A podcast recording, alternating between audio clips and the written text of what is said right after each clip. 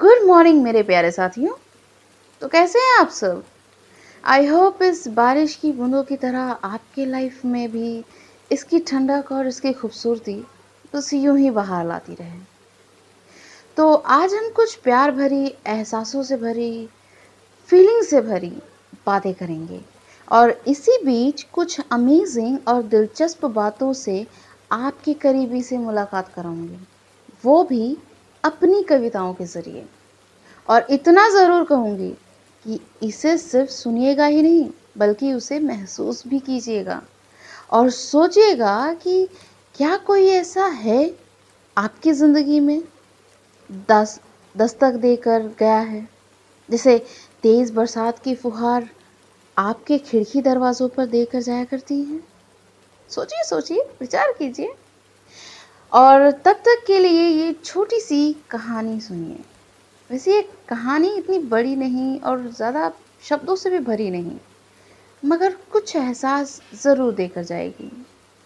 तो शुरू करते हैं ये कहानी। बड़ी तेज़ बारिश हो रही थी। बिजली भी कड़ाके की चमक रही थी।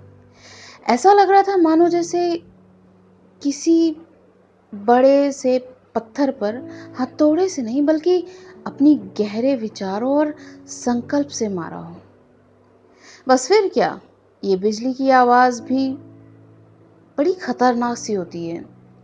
जैसे ही वो चमकी, वैसे ही किसी की आँखों में भी बड़ी तेज और रोशनी भरी बिजली कड़की थी। प्यार की बिजली, स्नेह की रोशनी और एहसास की बारिश। लोग अक्सर इस बात को लेकर चर्चा करते रहते हैं कि क्या love at first sight real होता है या नहीं? बस ये एक इन्फेचुएशन या अट्रैक्शन समथिंग लाइक दैट्स तो नहीं? ऐसा भी हो सकता है। लेकिन हर किसी के लिए लाइफ में प्यार की और लव एट फ़र्स्ट साइट की अलग अहमियत होती है। तो ऐसा सोचना ज़रूरी नहीं और उस पर बिलीव करना भी। तो हाँ होता है। लव एट फ़र्स्ट साइट एक चिड़िया का नाम होता है, जिसे अरेंज मैरिजेस में अक्सर एक्सपीरियंस किया जाता है। वैसे ये छोटी सी ही बात थी। इसके बारे में हम और भी बातें करेंगे arrange marriages love marriages and all लेकिन आज की बातों में इससे हम नहीं छुएँगे। और जो ये मानते हैं ना कि हर मौसम कुछ ना कुछ लेकर आता है तो ये बात उनके लिए सही ही मानी जाती है।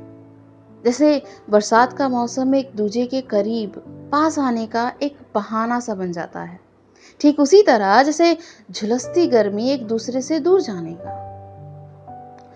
तो ऐसे ही प्यार भरी बरसात का आनंद लेते हुए आज की कविता की मैं शुरुआत करूँगी और ऐसे ही कुछ एहसासों से जोड़ती जाऊँगी जो कि आपको सुन के ही कुछ याद आ जाए। तो शुरू करते हैं आज की ये कविता। मेरी लिखी हुई। हाय, ये बारिश की बूंदे। ना बेचैनी का खुमार था, ना इश्क का बुखार था।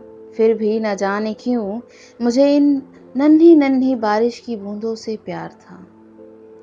यूँ तो पहले कभी नहीं भाती थी। ये सन सन चलती हवाएँ। ना होता था कुछ महसूस उनके मुझको छूने पर। ना जाने क्यों एक हल्के से हवे के झोंके के सरसराहट होने से भी मुझे इस बार कुछ खास हुआ। इस बात की मुझे थोड़ी न थी खबर। सलवार सूट पहनना मुझे पसंद नहीं था, पर किसी के कहने भर से मैंने वो अवतार भी ओढ़ लिया। कुछ दिखाई दिया उसकी आँखों में जो बरसात के बूंदों की झलक सी नज़र आती थी। क्योंकि उसने मुझे एक बात कही थी, सफ़ेद रंग बहुत भाता है तुम पर। बस शायद वो दिन आसमां भी मुझ पर मेहरबान हुआ। मुझे कहानियों की परियों से भी प्यार हुआ। न जाने क्यों मुझे ये एहसास हुआ। खिलखिलाना भूल जाती हूँ। अगर उससे एक रोज़ भी बात नहीं होती, शायद इसीलिए उससे एक रोज़ यूँ ही हुआ। न जाने क्यों आंसुओं का सैलाब उठता है, जब थर्राती सी जुबां कुछ बोल उठती हैं। न जाने क्यों आज पहली बार मुझे इन बारिश की बूंदों से प्यार हुआ। बस, क्या कहूँ कि ये मौसम ने क्या किया? कुछ यूँ हुआ कि बारिश की बूंदों से मुझे प्यार हुआ।